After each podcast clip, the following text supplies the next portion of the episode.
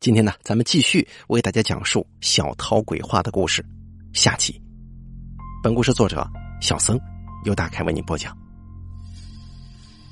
咱们上一期节目当中啊，讲述了故事当中的小涛，他经历了很多很多的事情，以至于这个求红的再次出现，以及跟魏微微的感情飞速进展。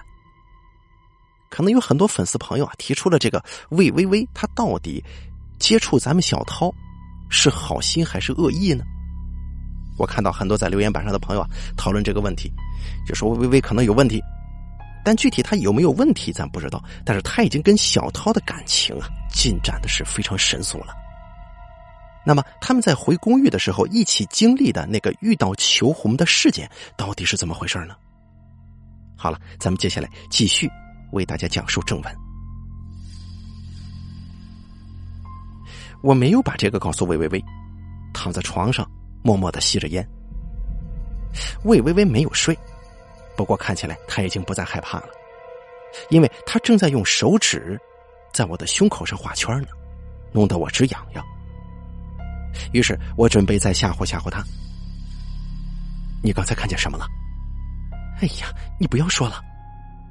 他画圈的手指一顿，哼，你怕了吗？不过还好吧。那为什么又不怕了呢？他伸出手搂着我说：“因为有你呀。”我有点感动，埋下头看他，被汗渗湿的头发贴在他脸上，我用手帮他整理好。你热不热呀？他开始在我的胸口上写字。嗯有点，把衣服脱了，好好睡觉吧。他默然半晌，手中依然不依不饶的在我胸口写字。我掐灭香烟，另外一只手也开始不老实了。他抬起头，嫣然一笑：“你想干什么？”忽然之间，我发觉他一直在写的是什么了，那是三个字：“我爱你。”一瞬间，心里的恐惧消失的干干净净了。另外一股同样强烈的欲念把我占据。跟魏微微在一起，心里不再那么厌烦。也许人就是这样，如果生活中只有一种情绪，那么久而久之就会厌倦。只有不间断的添加新的元素进来，生活才能继续。我开始在想。自己以前的那种恐惧和接踵而来的厌倦，也许都是工作的压力造成的。上个星期跟贝微微一起的可怕经历，被后来两个人的浓情蜜意悄悄的侵蚀抵消了。但是在这件事情上，我跟他都心照不宣。平时谈笑只涉及到进我家门之后。对于之前电梯里的事儿，两个人都是绝对的守口如瓶，甚至只有在两个人相处的时候，也绝不提及。也许那是因为两人因为种种原因而不得不秘密的私下交往，因而，在压力下而共同产生的幻觉吗？虽然在我看来，跟魏微微的发展快的有点出乎意料，但在众人眼中，却似乎是理所当然的。不管怎么样吧，我跟魏微微已经是台上公开的秘密了。虽然现在知道的人还不算多，但迟早有大白天下的那一天。但我已经不再惧怕别人知道了。魏微微也跟我是同样的态度。天下大白又怎样？反正知道的人已经够多了，总不能让我们分手吧？开玩笑啊！我们俩可是台上的两大支柱，大地台的收听率全集中在我们两个人身上。惹毛了老子，老子甩手不干走人就是了。带着魏微微去写恐怖故事赚钱，不也一样吗？再说了，以我们两个人的实力，到哪个电台不一样啊？山不转水转，到时候看谁受得了。走进办公室，屁股还没坐稳呢，邻桌就捧着一张报纸，摇头晃脑起来。小涛鬼话，鬼话成真。主持人小涛再次亲身遇鬼，不是冤家不聚头，今日恩爱哪知当日势同水火呀！我操，这是哪门子报纸啊？我一把夺过来一看，上头写着“中共中央总书记谁谁谁会见津巴布韦总统”。翻了一面，上头写着“小布什下定决心，波斯湾剑拔弩张”。再翻一面，上头写着“姚明赢了，NBA 疯了，巴克利傻了”。下面一张巴克利亲吻驴屁股的照片，吓我一跳。我操，原来是蒙我的，我还以为我们俩的事儿见报了呢。算了算了，让他们去闹吧，闹的习惯也就不闹了。真他妈是少见多怪呀！哎，小涛再次亲身遇鬼，再一次，他怎么知道我又遇见怪事了？这件事情除了魏微微，可没有别人知道啊！我将报纸扔还给他，还没有来得及开口问两句，就看见魏微微从台长办公室出来。头找。他指了指身后台长办公室的门，冲我使了个眼色。怎么，头找我呀？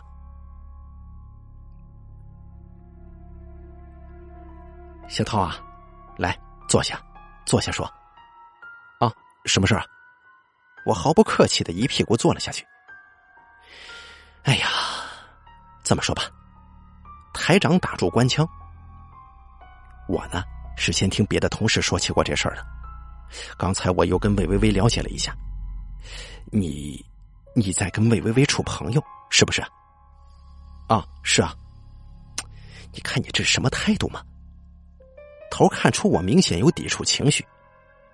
都是成年人，恋爱婚姻是个人自由，我也不是反对。只是咱们搞的行业特殊啊，是传媒业，消息传播的很快，有什么风吹草动都是从我们这里传出去的。我是说，你们处朋友，我没有任何个人意见，但是绝对不能带到单位上来。如果影响了工作，那这样的影响绝对是负面的，而且不仅对同事、对工作，还得面向大众呢。啊，我我明白，只是一顿屁话。对，在工作当中啊，咱们还是得一切照旧，公事公办，知道吗？啊，这是自然了，头儿您放心吧。哎呀。另外呢，我会尽力安排好你们的工作时间，毕竟这不是个坏事嘛。你们俩都是咱们大地娱乐台的当红主持人，你们俩关系好了，对大家其实都有好处的。你们都还年轻，前途无量。最近市上统计了一下全市十二家电台所有栏目的收听率。头说着，拿出一叠纸，慢吞吞的打开。小涛鬼话是名列全市第二。排在交通台的信息频道栏目后头，这倒是很出乎我的意料。尽管从这几个星期以来的收听率看，我对小涛鬼话的收听率很有信心。我心里清楚，就算在全市排小偷鬼话的收听率，那也绝技不算低的。但是万万没想到会高到这种程度啊！嗨，反正不管怎么想，这倒是一个天大的好消息。这一时之间，我倒不知该说什么好了。只看头啊，又翻了一张纸。他说：“魏微微的音乐宝典也榜上有名，排名第十一位。进入前十的栏目，不是新闻栏目，就是经济信息之类的。娱乐栏目就你一个。另外，魏微微的音乐宝典排名也是相当高的。当然，咱们是娱乐电台，娱乐节目当然是咱们的强项。”但是能在众多好手当中脱颖而出，不得不说，你还有魏微微都是非常优秀的主持人。按照你们年轻人的说法，叫 NG 是吧？当然了，在感情方面都是人，都有感情上的需要。但我希望你们可不能因为感情而荒废了蒸蒸日上、才刚刚起步的事业啊！台长，这是什么意思？这叫软硬兼施吗？我站起身来说：“是，多谢台长的理解和支持，请放心吧，我一定尽力做好本职工作。”嗯，头点了点胖脑袋，又说道：“对了，别忙着走嘛。最近市上还搞了一个评选优秀新闻工作者的活动，我已经把你和魏微微都报上去了，你们俩可别让我失望啊。”好嘞，行了，没事了。哎，对了，我怎么听下面人说，你你撞鬼了？正事说完之后，头突然拉下长脸。我赶忙说：“哎呀，头哪有的事啊？你别听他们胡扯。最近我跟魏微微都要被他们吵疯了。”啊，行，那就好。头就是头，一手棒子一手帕子，连哄带骗又敲打，让人不服不行啊。只是这事儿，怎么居然连头都知道了？喂，这位听众，你好啊！又是一阵怪异的交流声传来。我知道，裘红来了，他又来了。我已经可以逐渐的分清楚，裘红打电话进来时的交流声，跟其他那种把电话放在收音机旁边的共振声音不一样。每次他打电话进来的时候，声音好像是一个人的歇斯底里的尖叫声，在黑暗之中。我只感到一阵阴寒沁进我的心里，让我全身汗毛都竖立起来。电话那头传来一阵阴沉沉的笑声：“喂。”不用多听，我也知道，那是我最怕的一个人，一个我最怕的听众。你知道我是谁吧？啊？秋红吗？我一惊，胆囊一阵抽搐。哼不错，还记得我呢。呃，呃，秋秋红小姐，今天又要给大家带来什么呢？那是一个漆黑的、下着大雨的夜晚。我在省大三教上面的自习室里头，雨下的好大呀，打的教学楼旁的树叶哗哗作响。就像上回一样，他直截了当的自顾自的开讲了。这是他的风格吗？不过，听他一起头，我心中的恐惧之心慢慢放下。既然他来都来了，不管会发生什么，都在所难免。先听听他说些什么吧。忽然之间，灯全都灭了，不知道为什么灭的。因为三教自习室从来都是通宵开门的。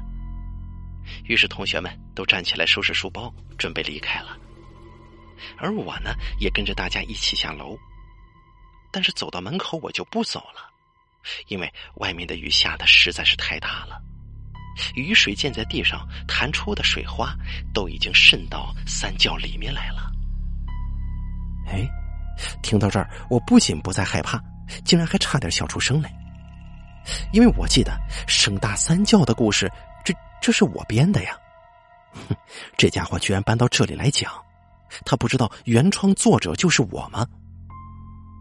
我苦笑着摇了摇头，好，就让你讲讲。我在那里等啊等的，等着雨水小一点，但偏偏雨就是不小，而且好像越下越大。有雨具的人都走了，只剩下七八个没有雨具，跟我一样还在大门口徘徊。有几个男生终于忍不住了，冒着雨跑了出去。又隔了一会儿。那几个女生也有朋友或者男朋友送雨具过来，于是就只剩下我一个人在那儿等了。后来我站累了，就摸黑找了一间自习室坐下。可就在这个时候，我突然听到外面有动静，有人在外面说话。是谁呀？这么晚了还在这儿？我吓得瑟瑟发抖。脚步声越来越近，是朝我这间教室走来的。我钻到墙角，将书包抱在怀里，一动也不敢动。忽然，我听到一阵笑声，是一个女人的咯咯咯的笑声。我被吓得差点叫出来，赶忙用手捂住嘴，因为我听说，如果遇见鬼的话，一定要藏起来，不能让他找到你的。可是脚步声越来越近了。我这才听清楚，原来还不止一个，还有一个男人的声音。原来外面是一对男女恋人呢。我松了口气，真是自己吓自己。可那个女孩子突然说要去上厕所，于是他们就往楼上走了。故事听到这儿，我打开台灯，不由得摸出一支烟点上，因为我不知道为什么自己心里会觉得哪里有点不对。秋红的讲述让我彻底回忆起了这个故事。这个故事是我讲的，但是我看了一眼才装上的镜子，镜子里的我面无人色，额头上的汗珠映着台灯灯光闪闪烁烁。我被自己吓了一跳。这是我吗？而这个时候，电话里的裘红略带沙哑的声音还在继续诉说着。对了，我忘了说明一下，三教是一栋很大的教学楼，一共四楼，男厕所在一三楼，女厕所在二四楼。三教是一个回字形建筑，中间有个小花园，而楼梯在回字的一个角上面。我听见他们朝厕所走去，那个男的说：“哎呀，就在这层解决好了。”那个女人撒娇说：“不要，万一有人呢？”于是他们就朝楼梯的那个角走去。可是我突然有个恶作剧的念头，他们刚才把我吓得那么惨，我小小的报复他们一下也没有什么，是吗？嘿嘿嘿嘿嘿。裘红又莫名其妙的笑起来了，但是这一次我没有惊讶，因为我隐隐有预感，他要讲些什么。于是我就悄悄的跟着他们走，他们一点都不知道后面还有个人跟着，还在打情骂俏呢。我跟他们上了二楼，黑暗当中有一点殷红悬在半空当中，一明一暗。那男的在厕所门口抽烟，女的。一定在厕所里面了。于是趁那个男的背对着我，我一下子窜进了厕所。那个女的在厕所里，雨衣挂在外面。我突然有了个点子，于是我轻轻的把雨衣穿在身上，走了出去。我挽着那个男人的胳膊，故意走得很快，一下子就把那个男人引开厕所了。而那个男人很奇怪的问我。哎，你怎么把雨衣穿上了？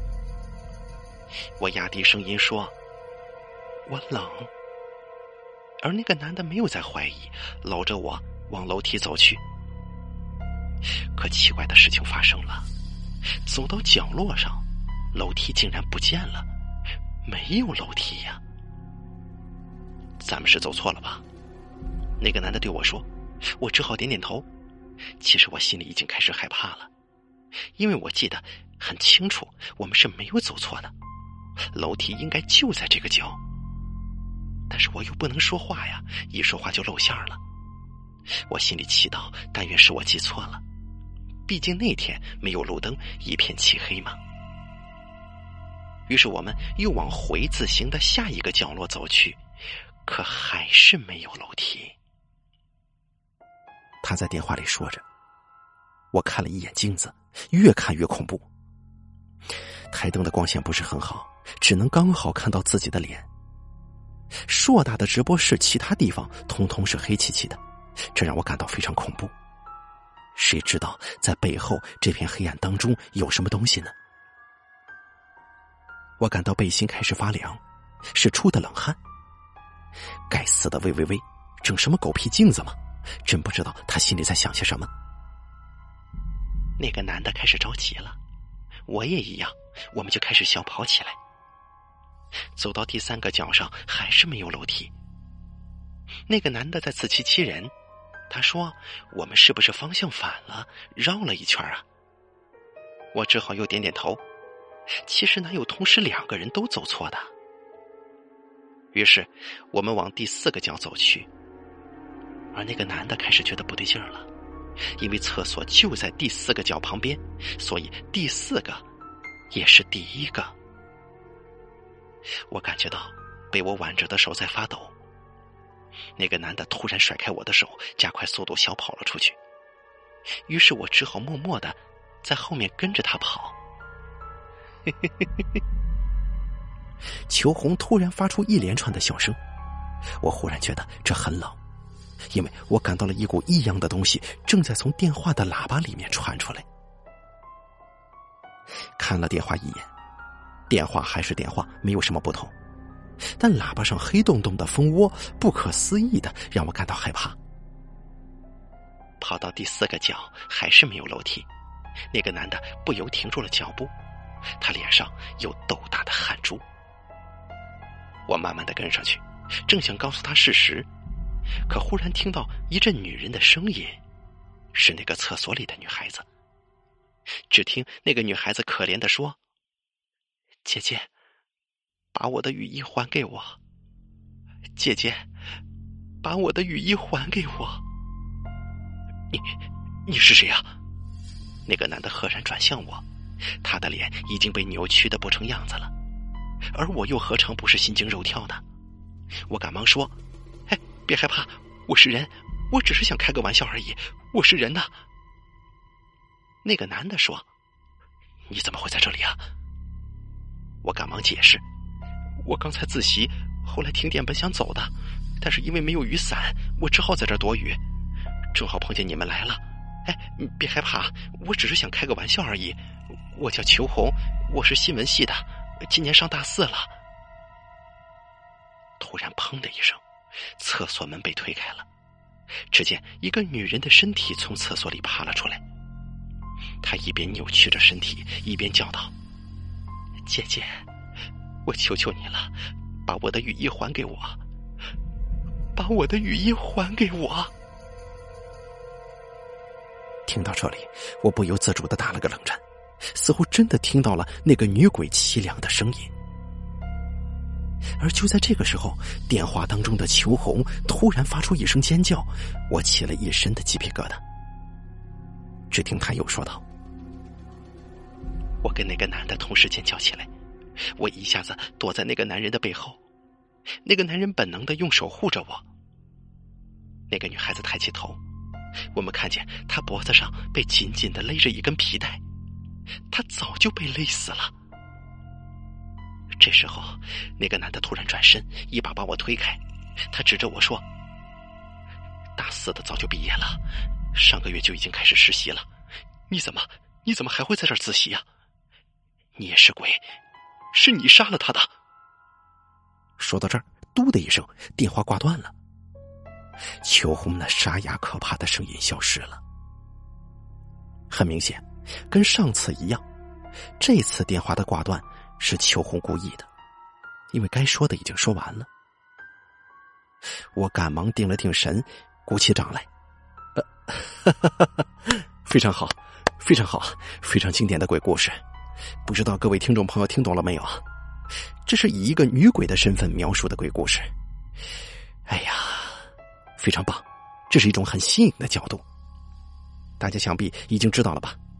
这个女鬼在厕所把这对恋人当中的女人杀死了，然后准备将男的戏弄一番，再予以加害。可不料，那个刚死不久的女孩已经变成了一个冤魂，而且是一个让鬼都害怕的冤魂。非常好的构思，非常好的创意呀，而且体现出了恶有恶报的主题。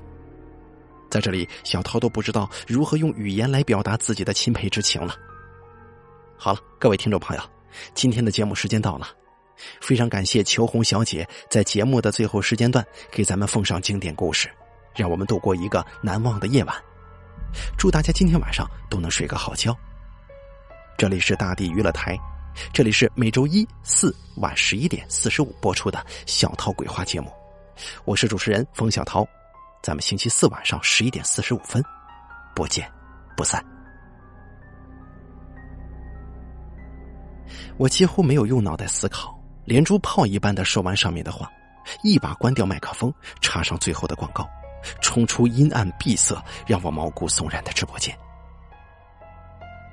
这个故事是我原创的。任何一个在省大跟我一届的校友都一定听说过，在三教里面那个雨衣鬼的故事。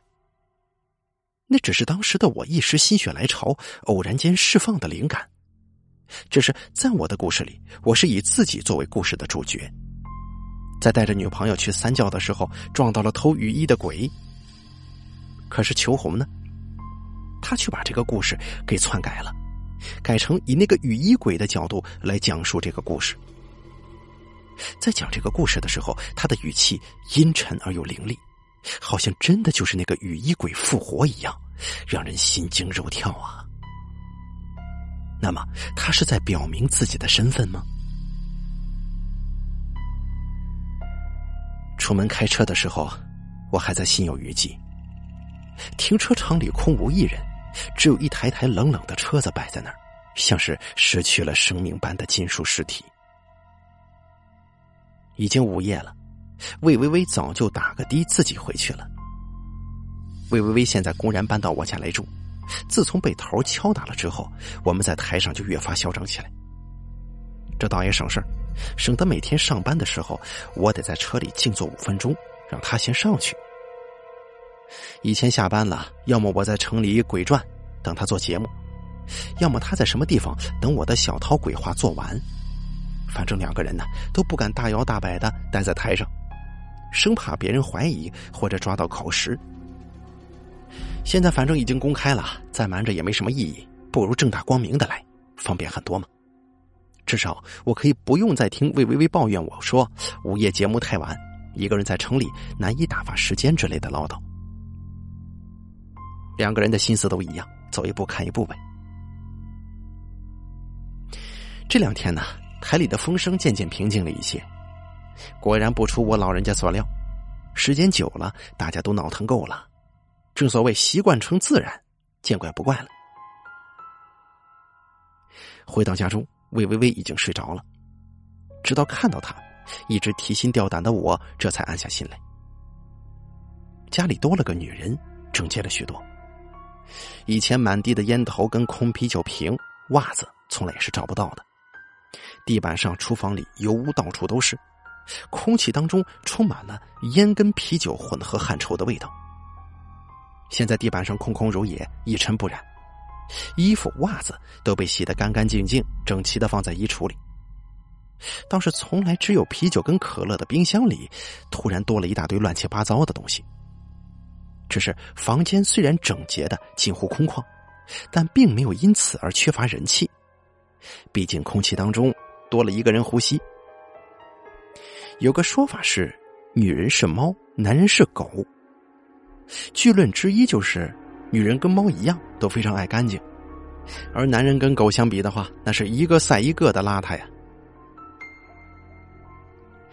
魏微微已经自己睡了，我轻轻的躺在她旁边，看着像孩子一般酣睡的她，心中突然有一种说不出来的感觉。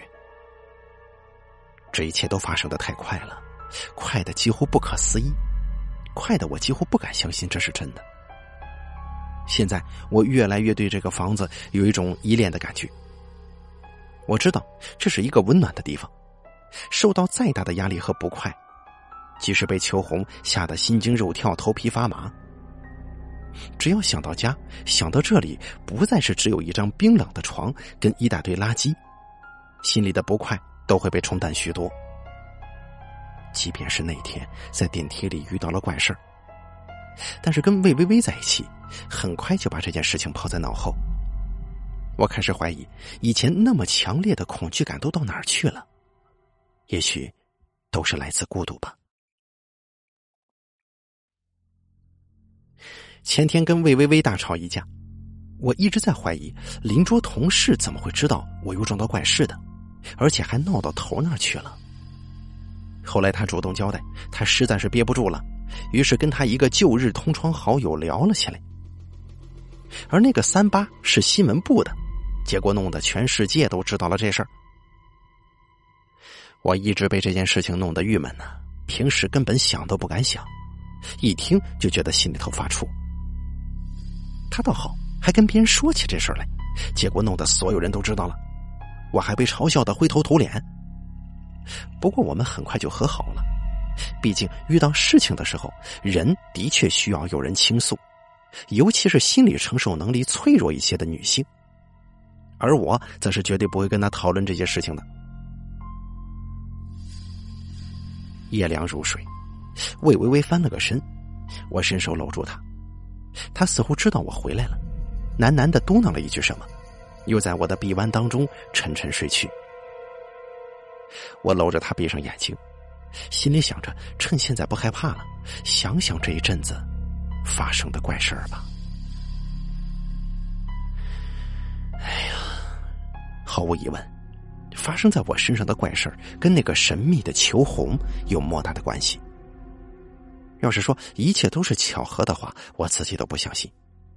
而每次求红说的话都如同预言一般应验在我的身上，之后又会在抽屉里发现证据，这也绝对不可能是巧合呀！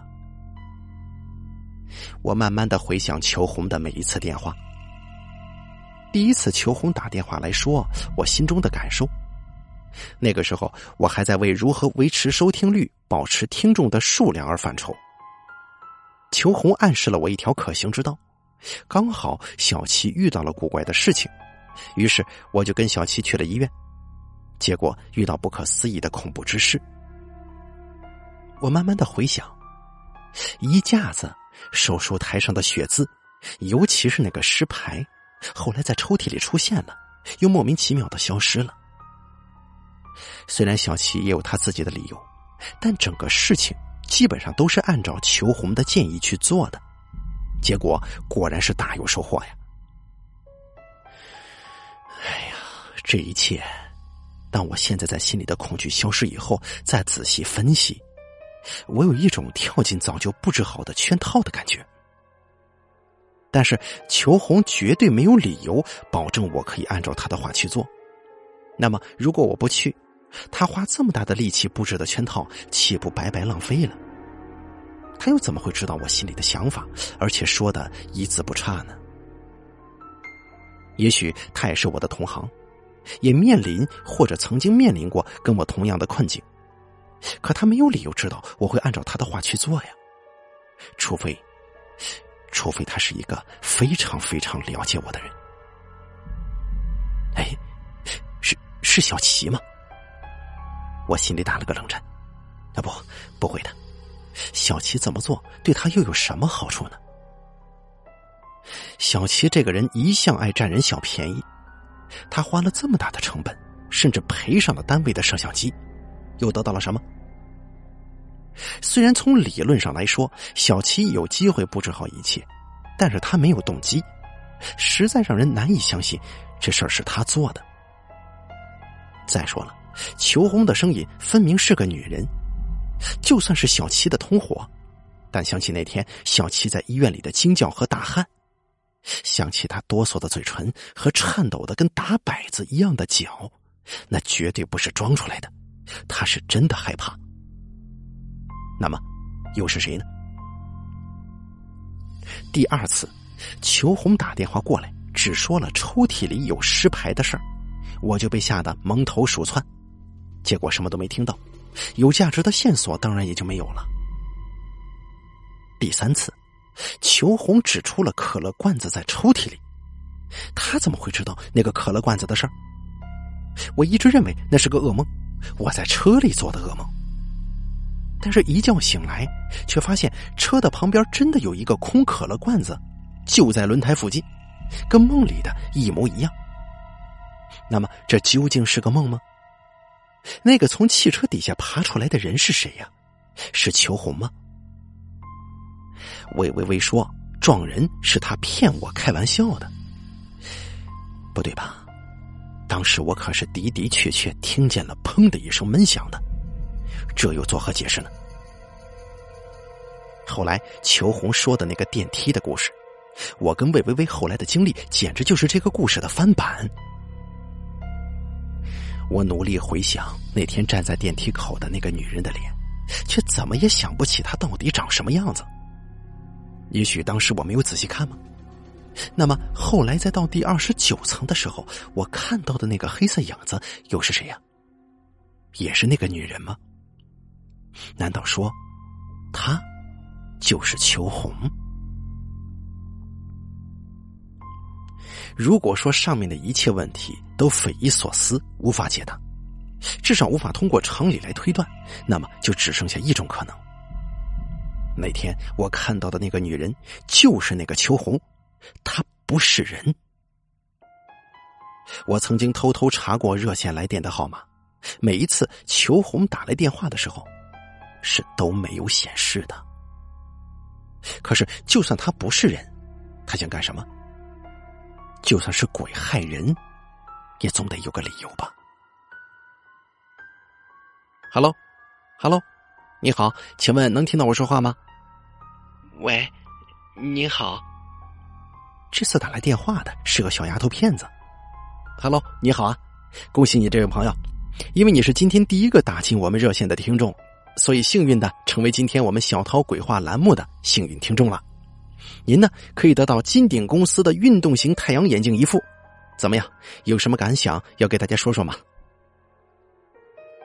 呃，我想，其实本来我不是要打电话来中奖的，我我就是想说一些自己的想法。好的，请讲。啊，我在想，那个求红姐姐她讲的事情好可怕呀，而且而且我的同学都说那是真的。啊，我心中涌出一阵奇怪的感觉，难以名状。于是我打了个哈哈说：“秋红朋友，如果你听到了这位朋友的话，是不是很自豪呢？您现在已经有听众朋友喜欢你讲的故事了。”我我觉得秋红姐姐的故事最好听。我一直都听小涛鬼话，但是只要没有秋红姐姐打电话过来，我就觉得没意思了。而且我的好多同学都是这样觉得的。哦，看来秋红小姐在这儿是找到知己了呀！恭喜秋红小姐，只是不知她今晚是否会有空打电话进来。这位朋友，您要在收音机前等她吗？嗯，好的。那咱们现在听一听下位听众朋友的电话吧。喂，你好。喂，小涛你好，你好。我摆出高昂的热情，拿出最亲切的声音。那请问这位朋友有什么好的故事能给大家分享吗？哦，那倒没有，我只是想说一下我的看法。我觉得刚才那位朋友说的非常对，简直说到我心坎里去了。我觉得我跟他的感觉一模一样。实不相瞒啊，我一直都觉得那个叫裘红的小姐讲的故事非常非常好，吸引人呢。只是不知道为什么上回她没有打电话进来，真是该死。又来了个踢场子的，这不是扫我面子吗？接了一通热线电话，我不得不把预备留给只有出现播出事故的时候才应急用的音乐插上，好让自己有时间思考一下该怎么收场。今天真是撞了他妈邪了！接连几个电话打进来，不管是那几个电话打进来的是熟客还是新的声音，居然他们都有同一个意思。就是期待那个叫裘红的人讲故事。妈的，这就让我很郁闷了。毕竟我才是这个栏目的主持人呢，我才应该是这个节目的主角，这个节目的灵魂。节目应该由我来导演，大家希望听到的理所当然应该是我的故事。哼，哎呀，现在看来，我这个位置啊，似乎已经在不知不觉当中被这个叫裘红的女人给抢走了。不过，我们头说过了，对电台来说，听众是上帝。尽管当时我的心中不以为然，但是现在想来，实在很有道理。毕竟我们做的一切，无非是做给听众朋友们听，谁更适合听众朋友们的口味，谁就是老大。甚至那天第一次送魏微微回家的时候，他就已经给我提到过，好像这个裘红比我更能讲恐怖故事。但当时的我却并没有在意。如果一个专业人员、一个优秀的电台主持人都认为如此，那不能不说我自身肯定有问题啊！我的心情实在是矛盾极了。一方面，我希望裘红不要就此消失匿迹，可以让我的节目持续有亮点，继续保持高昂的收听率。我知道，单凭我自己，我肯定很难做到这一点。但另一方面，我又极不愿意看到裘红抢走我的地位。音乐快结束了，热线电话信号灯在密密麻麻的闪烁个不停，我更加烦躁起来。怎么办呢？我到底接还是不接？如果是裘红呢？不接，不接肯定不行，节目时间还不到，怎么办呢？我看着面前镜子里的我，不停的苦笑。然而，事实的不断往前推移解决了这个问题。那天，裘红始终没有打电话过来。自从上期节目之后，裘红是越来越疯狂了，风头抢尽，丝毫不给我留一点面子。尽管说穿了，他并没有出现过几次，而且还是不定期的。但所有听小涛鬼话的人都对他感兴趣，猜测他的真实身份，预测他下一次是什么时候出现。期盼他会讲什么样的事情，并且对他以前的故事反复口头传颂，流传长远。对于这种现象，我的感觉非常复杂，里面有嫉妒的成分，也有羡慕和不服。但是客观公正、心平气和的说，他讲故事的才能确实在我之上。我甚至开始怀疑，当初我的小涛鬼话这个节目的收听率。之所以很超过魏微微主持的音乐宝典，很大程度上应该是有秋红的缘故呀。秋红这个名字竟然有如此大的魔力，吸引了那么多人的耳朵。也许我根本就没有超过魏微微，我是在秋红的带领之下才完成这个高度的。那么看来，我的小涛鬼话应该改名字。叫求红鬼话才是啊！在这个栏目里，我只是个陪衬，一个地位并不比一个普通听众高多少的穿针搭线的龙套角色。人家求红才是真正的主角。对于小桃鬼话这个栏目，这应该是一个成功；但对于这个栏目的创始人跟主持人，也就是我自己而言，这无疑是一种失败呀。我把这些告诉魏微微，他安慰我说：“相信我的实力。”他说：“事情总会有一天好起来的。”小涛鬼话是我的鬼话，我只能苦笑相对。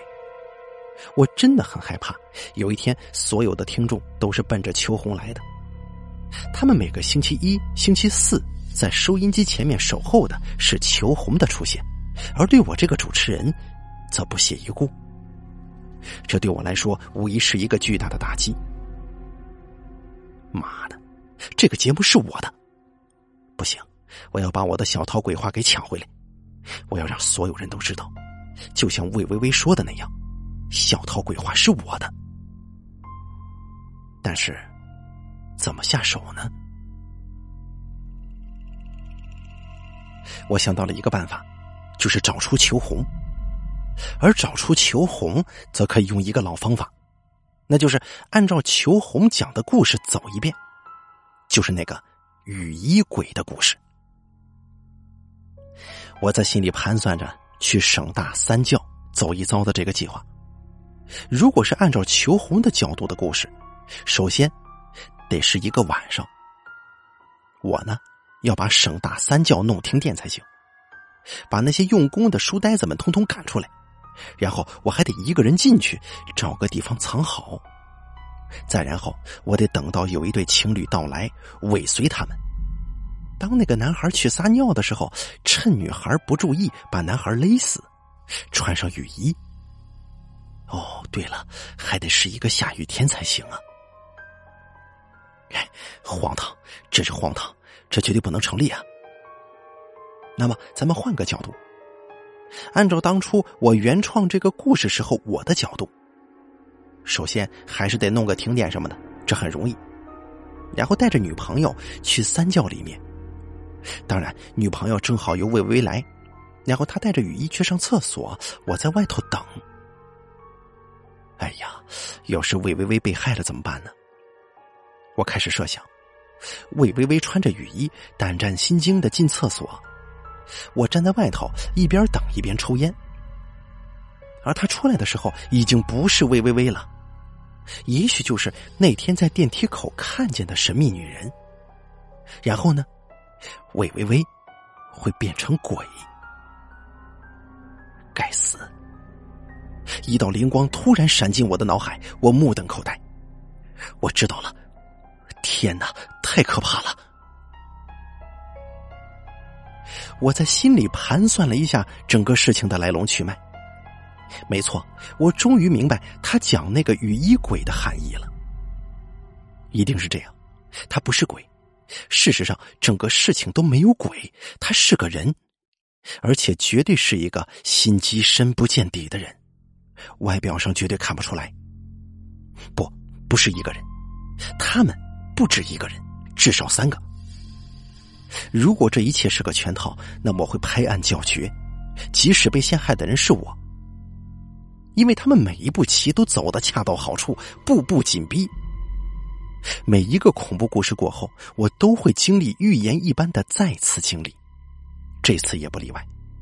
我明知是火坑，也只能往下跳。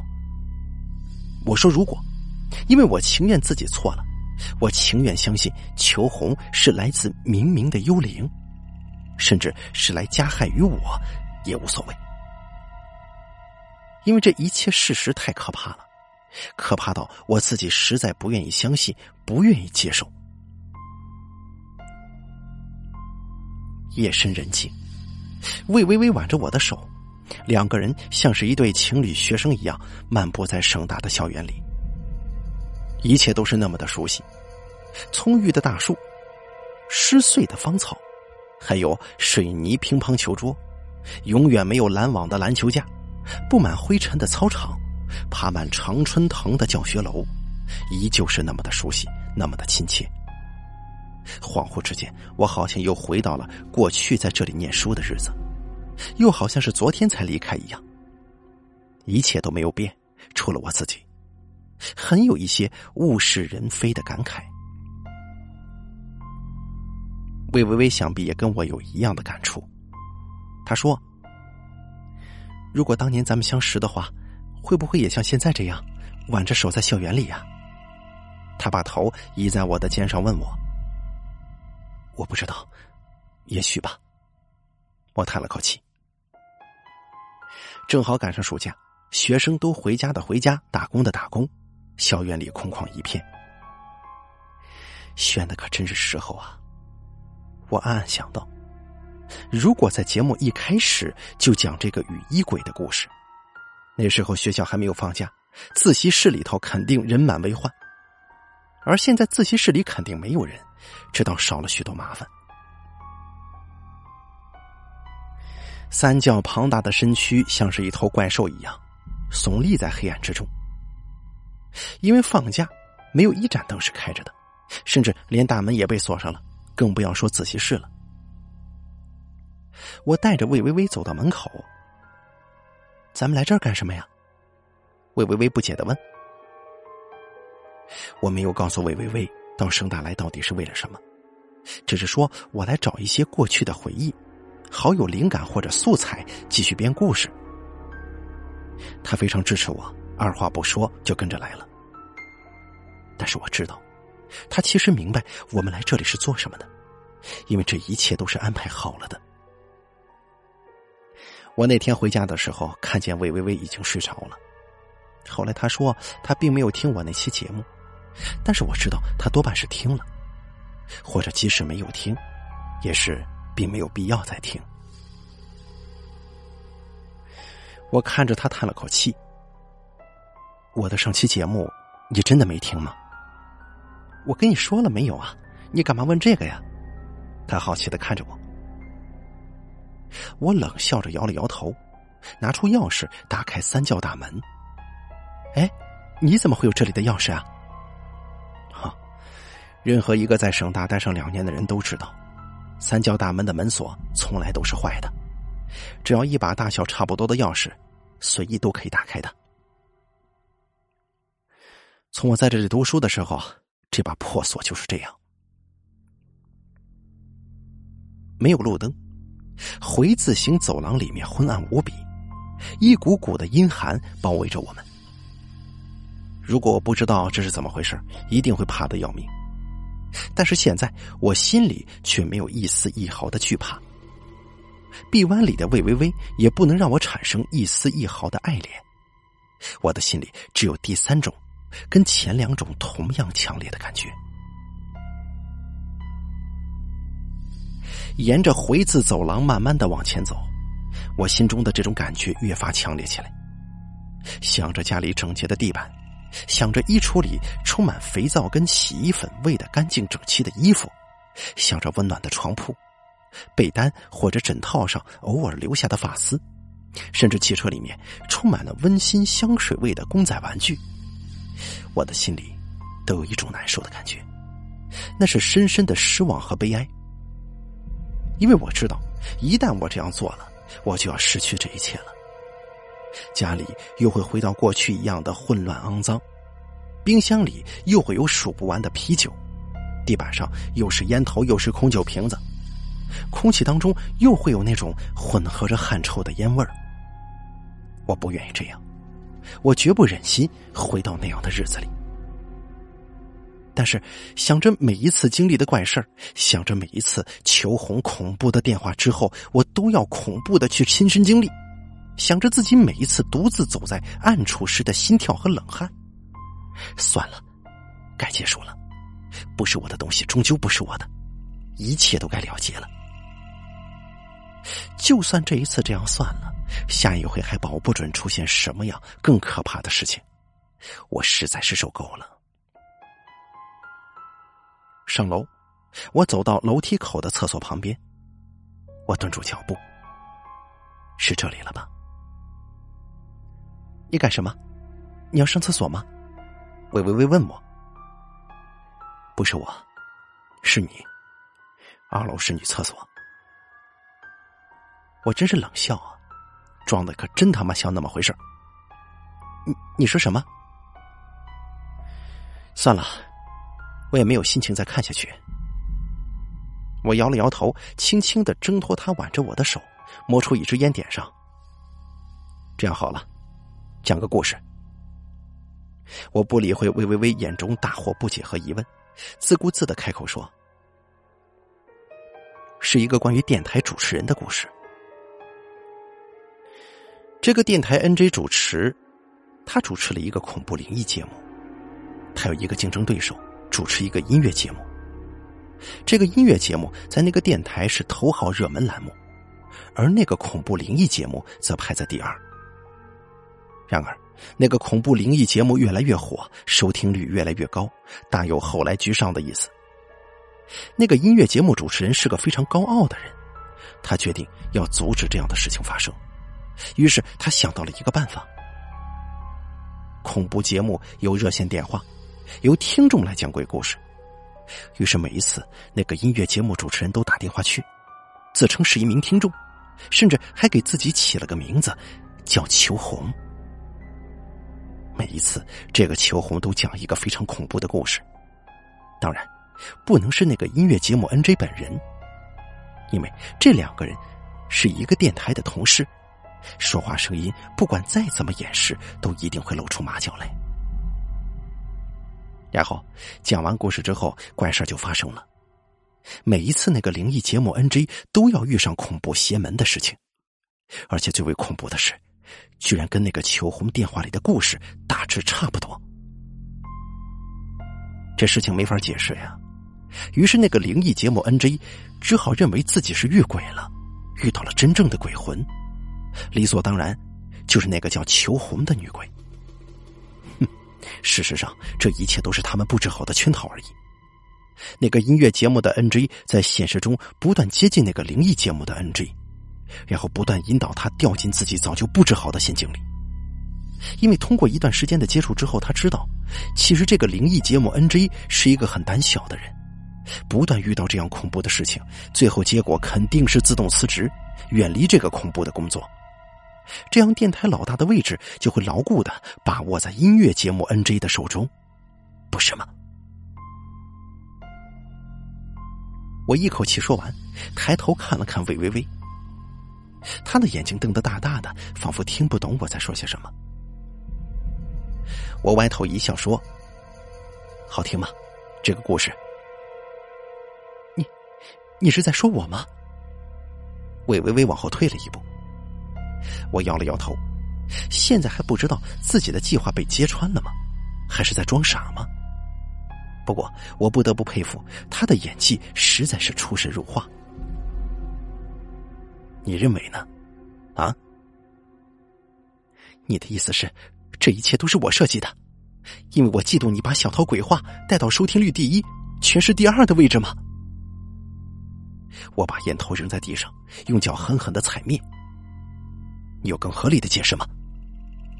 冯小涛，这很无聊啊。他摇了摇头，直视着我说：“我不喜欢这个玩笑，一点都不好笑。”操他妈的！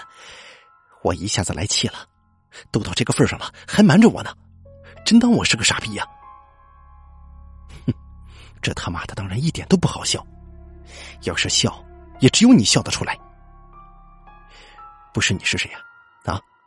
为什么每次秋红打电话都没有来电显示？除了你，还能有谁抹掉台上的资料？为什么秋红一讲电梯鬼的故事，你就来我家？为什么那个除了你之外谁都不知道的我的噩梦里的可乐罐子会自动出现在直播间的抽屉里？还有第一回的石牌，除了你，还有谁有机会进直播间呢？然后又神不知鬼不觉的把它拿出来。从第一次在跟小七去医院的时候，我就觉得自己好像是在被谁牵着鼻子走，我是在一个圈套里面，一切都已经事先布置好了。小琪，你是说那个电视台的冯小琪吗？不错，是冯小琪，那个追求了你很久的人。你利用起他来，正是一杆好枪啊，是吗？还有那个叫秋红的，那天在电梯门口碰见的那个女人就是她。我一直在想，那个谣言为什么会传的那么快，甚至连头都知道了？是你们故意传出去的。我一直在想。为什么那天我会做噩梦？那个噩梦只有你一个人知道。现在我就敢肯定，这个厕所里面一定早就藏好了一个人，就是那天我在电梯口看到的那个女人。她一定已经穿好了雨衣，准备好了。你一进去，他就会出来。如果我没有察觉到这一点，我不得被你们吓疯、吓傻吗？我情绪激昂，说的口沫横飞。魏微微定定的看着我，待我停顿下来之后，他冷冷的插嘴说：“好，说的很好。”他居然啪啪啪的鼓起掌来。别的我不想多说。我问你，我是你什么人？你是我女什么？他大声问我，女女朋友。冯小涛。我不得不佩服你很有想象力，而且说的那么有逻辑，那么合情合理。你能言善辩，说的我无话可说，我也没法反驳，连我自己都快相信是怎么回事了。但是我要说，那不是我，你错了。但是我却没有想到你是那么一个心胸狭隘的人。你以为我费了一大把心思是为了抢你收听率吗？你不觉得自己很可笑啊？你还知道我是你女朋友？你还有脸说出口啊？你竟然会怀疑，怀疑跟自己朝夕相处的女朋友？你认为我顶着台上的压力，台下的留言，都是为了把你给除掉吗？你以为我每天给你做饭、洗衣服都是处心积虑？好，算我瞎了眼，居然跟上你这么一个阴暗的人。行，就是我，一切都是我策划的。好，现在你就进这个厕所。把我布置好的秋红抓出来吧，冯小桃，你真是太让我失望了，咱们分手吧。他一边说一边用手抹着脸，那是泪吗？背着窗外的月光，我看不见。难道我错了吗？听见“我们分手”这四个字，我的心里像是被皮鞭狠狠的抽了四下一样难受。魏微微说完之后就转身一路小跑而去了。我听见他的皮鞋在水泥地板上发出急促的脚步声，我听见了楼下开门和关门的声音，心中一片空白。难道我错了吗？我转身走进厕所，里面空无一人，一个人都没有。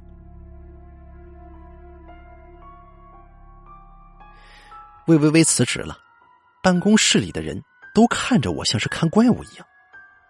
头找我谈了一次，我什么都不想说，我什么都不在乎，这都是我的错，都是我的错，我真他妈不是东西！我知道，因为我的猜忌，因为我的多疑，我失去了最宝贵的东西。在趁我不在家的时候，魏微微拿走了他所有的东西。家中越来越乱，又恢复到了以前肮脏混乱的样子。我也懒得去管，每天机械的上班，每次在节目里，自己都不知道自己在说些什么。世上优秀的新闻工作者评选下来，我跟他都在其中，只是他人已经不在了。我悲哀的看着手中的奖状，把它撕成碎片，然后仰天长啸，笑得跟哭一样难听。但是，再也没有人会在身边抱怨，说我笑的难听。每天回到家里，躺在床上抽烟。品味着空气当中床单上他留下的余香，品味着自己心中的痛苦。我无数次在魏微微的家门口守候，像第一次一样在车里睡觉，奢望着有一天他能出现。我不断的告诉自己，当有一天我在做梦的时候，一只温柔的手会把我从噩梦当中摇醒，然后那个调皮的女孩子会带着嘲讽的表情出现在我的眼前。然而，奇迹始终没有出现。他搬走了。我正在办公室里打瞌睡，一个同事进来，扔给我一个包裹：“这是你的邮包。”邮包，真是奇怪呀！我拆开之后，里面赫然是一盒录像带。我有预感，一定会有事情发生。邮包里有一封信。准确的说，是一张便条，上面是这么写的：“冯小涛，我是小齐，客套的话我就不多说了。你跟魏姐的事儿我已经知道了，前两天她过来跟我说了一次。说实话，我并不怪你。事实上，我觉得那并不是你的错。任何人在经历了那些事情之后，难免会疑神疑鬼，尤其是我看过这盒袋子。”你一定会很奇怪，为什么我一直没有跟你联系吧？告诉你，我是不敢。事实上，也是这盒录像带的缘故。其实我一直都在听你的小套鬼话。这个栏目做到现在已经非常流行了，听众并不只局限于开初的学生妹妹，但很多的成年人都不会打电话，因为怕觉得自己没有面子。现在，我其实知道事情的真相。但作为朋友，我不愿意告诉你。你也许不会理解吧，但是看过这盒录像带之后，你就会明白一切了。需要说明的是，这盒录像带就是那一回我们在医院的手术室里找到的。这盒录像带的内容并不是我有心拍摄下来的，而是一个无心之失。我没有把这盒录像带给任何人看过，包括魏微微。你自己看了之后再决定吧。我放下纸条，看着手中的录像带，黑黑的外壳，深褐色的磁带，看上去并没有跟其他的录像带有什么两样。但是按照小齐的意思是，这是解决问题的关键。这盒录像带到底记录下了什么恐怖的东西，甚至让小齐都不敢跟我联系。镜头在摇晃。一切景物都在一片红色基调里摇摇欲坠，镜头只能看到大约膝盖高的地方。很明显，这是小齐忘记关摄影机所导致的。以前在新闻系念书的时候知道，电视台的新手摄像师经常会犯一个很低级的错误，那就是忘记关闭摄影机的摄影开关。这并没有什么好稀奇的。镜头里的景象是他提着摄像机走在省医院里，那应该是第一次他接到电话去医院采访时所拍下来的吧。镜头还在不断的摇晃当中前进，绕过阴森的树林，走上一条被白炽灯勉强照明的小路。慢慢的一扇门出现在眼前，一明一暗的门上布满了灰尘和暗褐色的印子。一切都跟那天我和小齐去的那间废弃手术室一样，我感到心中的恐惧在被一丝一丝的抽出来。吱呀一声，门开了，小七走进空空的走廊，发出空空的声音。昏暗当中，只有门外忽明忽暗的白炽灯照明。镜头远处一片黑暗，而这个时候，我心里开始发怵了。尽管是录像带，但是仿佛在镜头黑暗之中隐藏了无数恐怖的恶魔一样。小七继续往前走，伴随着脚下发出的空空声，一阵又一阵的灰尘被激荡起来。镜头不仅在晃动，还在颤动，那是小琪的手在发颤，那是他在害怕。走廊两旁有一道又一道的门，紧紧闭着的门，天知道那里面是什么东西。终于，小琪走到了最里面。虽然根本已经不能看清楚，但我依然可以靠记忆帮忙，辨认出一道木门在面前。我感到全身每一个毛孔、每一条血管都在膨胀，鼻孔开始张大，急促呼吸起来，因为我知道，马上我就要看到最可怕的东西了。门被小七缓缓的推开了，因为里面房间的窗户没有窗帘。外面的白炽灯灯光透过玻璃窗照进来，房间里反而比外面走廊清楚了很多。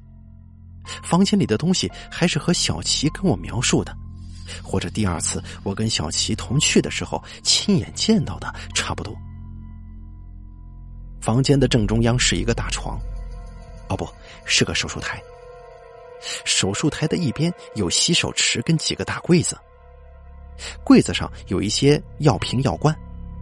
房间的另一侧空空如也。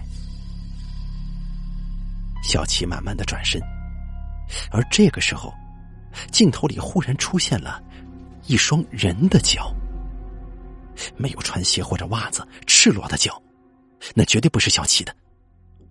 那是一件白大褂的下端，出现了另一个人的一双脚。这屋子里还有一个人。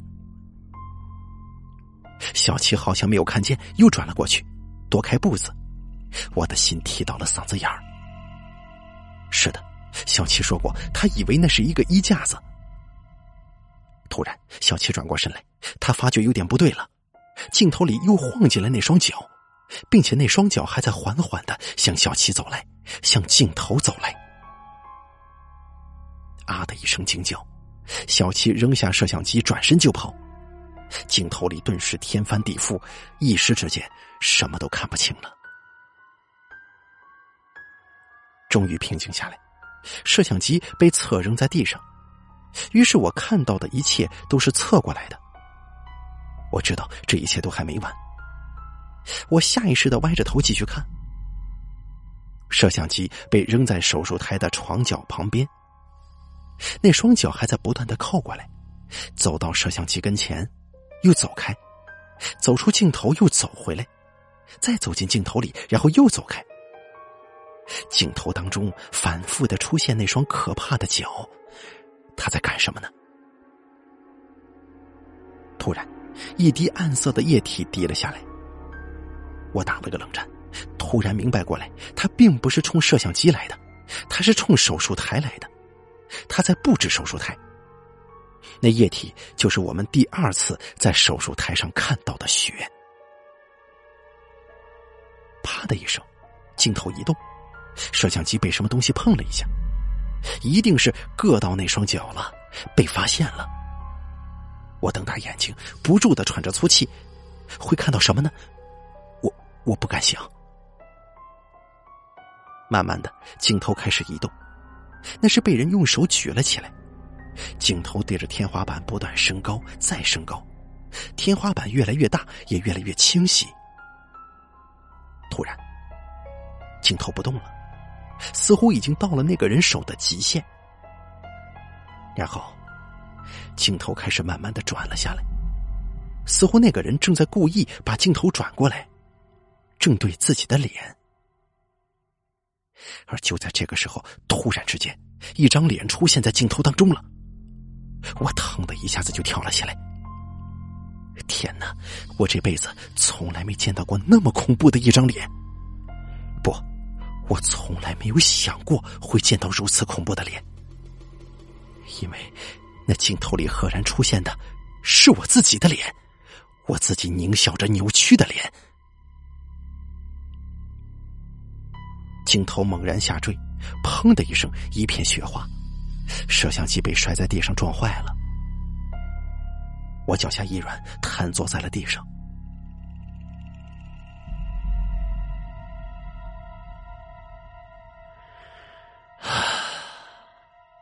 看到这张脸，我才明白过来，那是我自己的脸，那是我自己。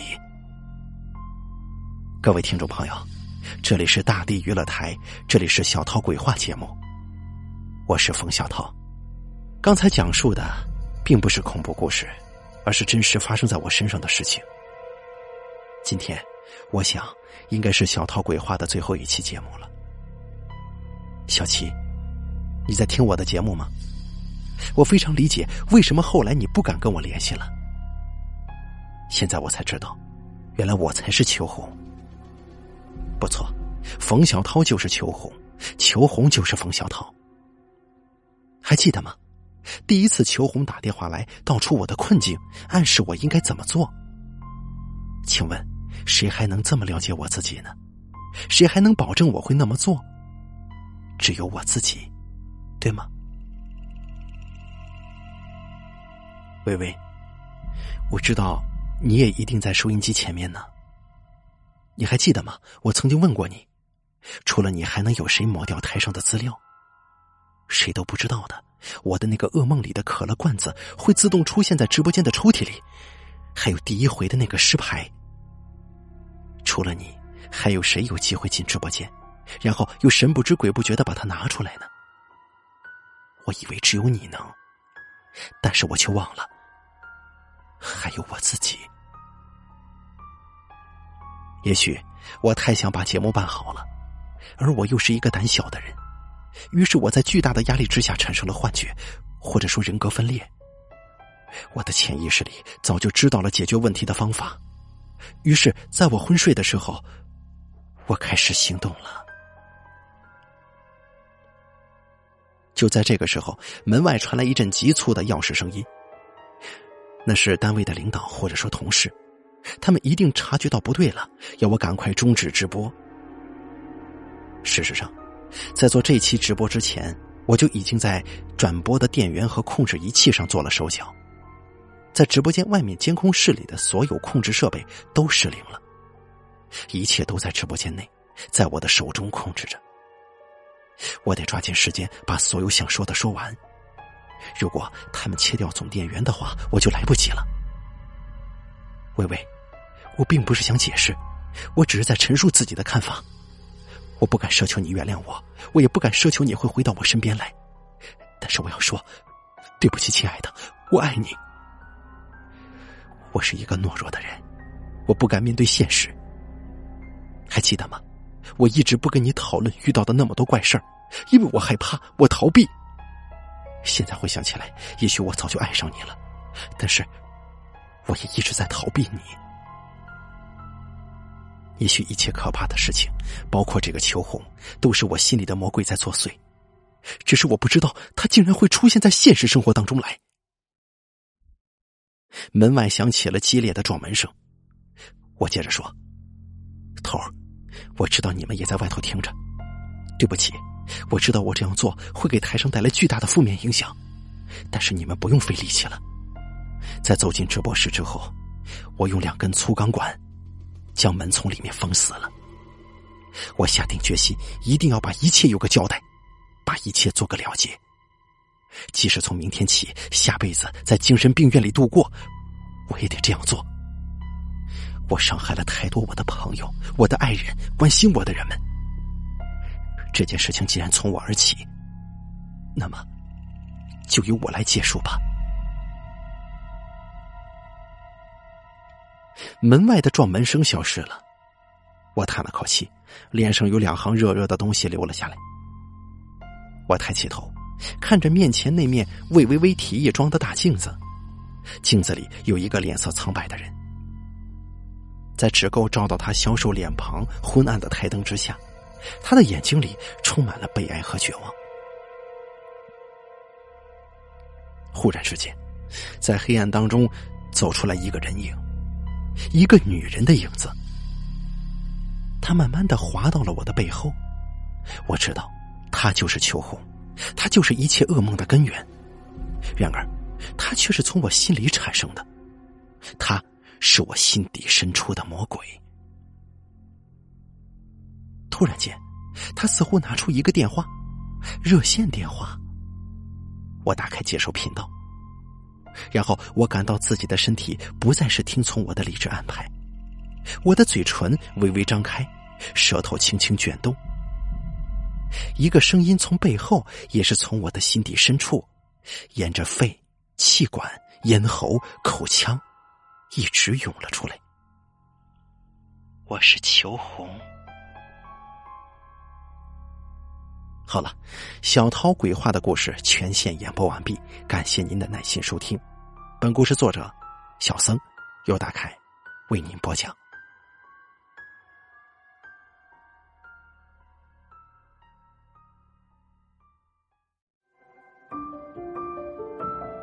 本期故事演播完毕，想要了解大凯更多的精彩内容，敬请关注微信公众账号“大凯说”。感谢您的收听。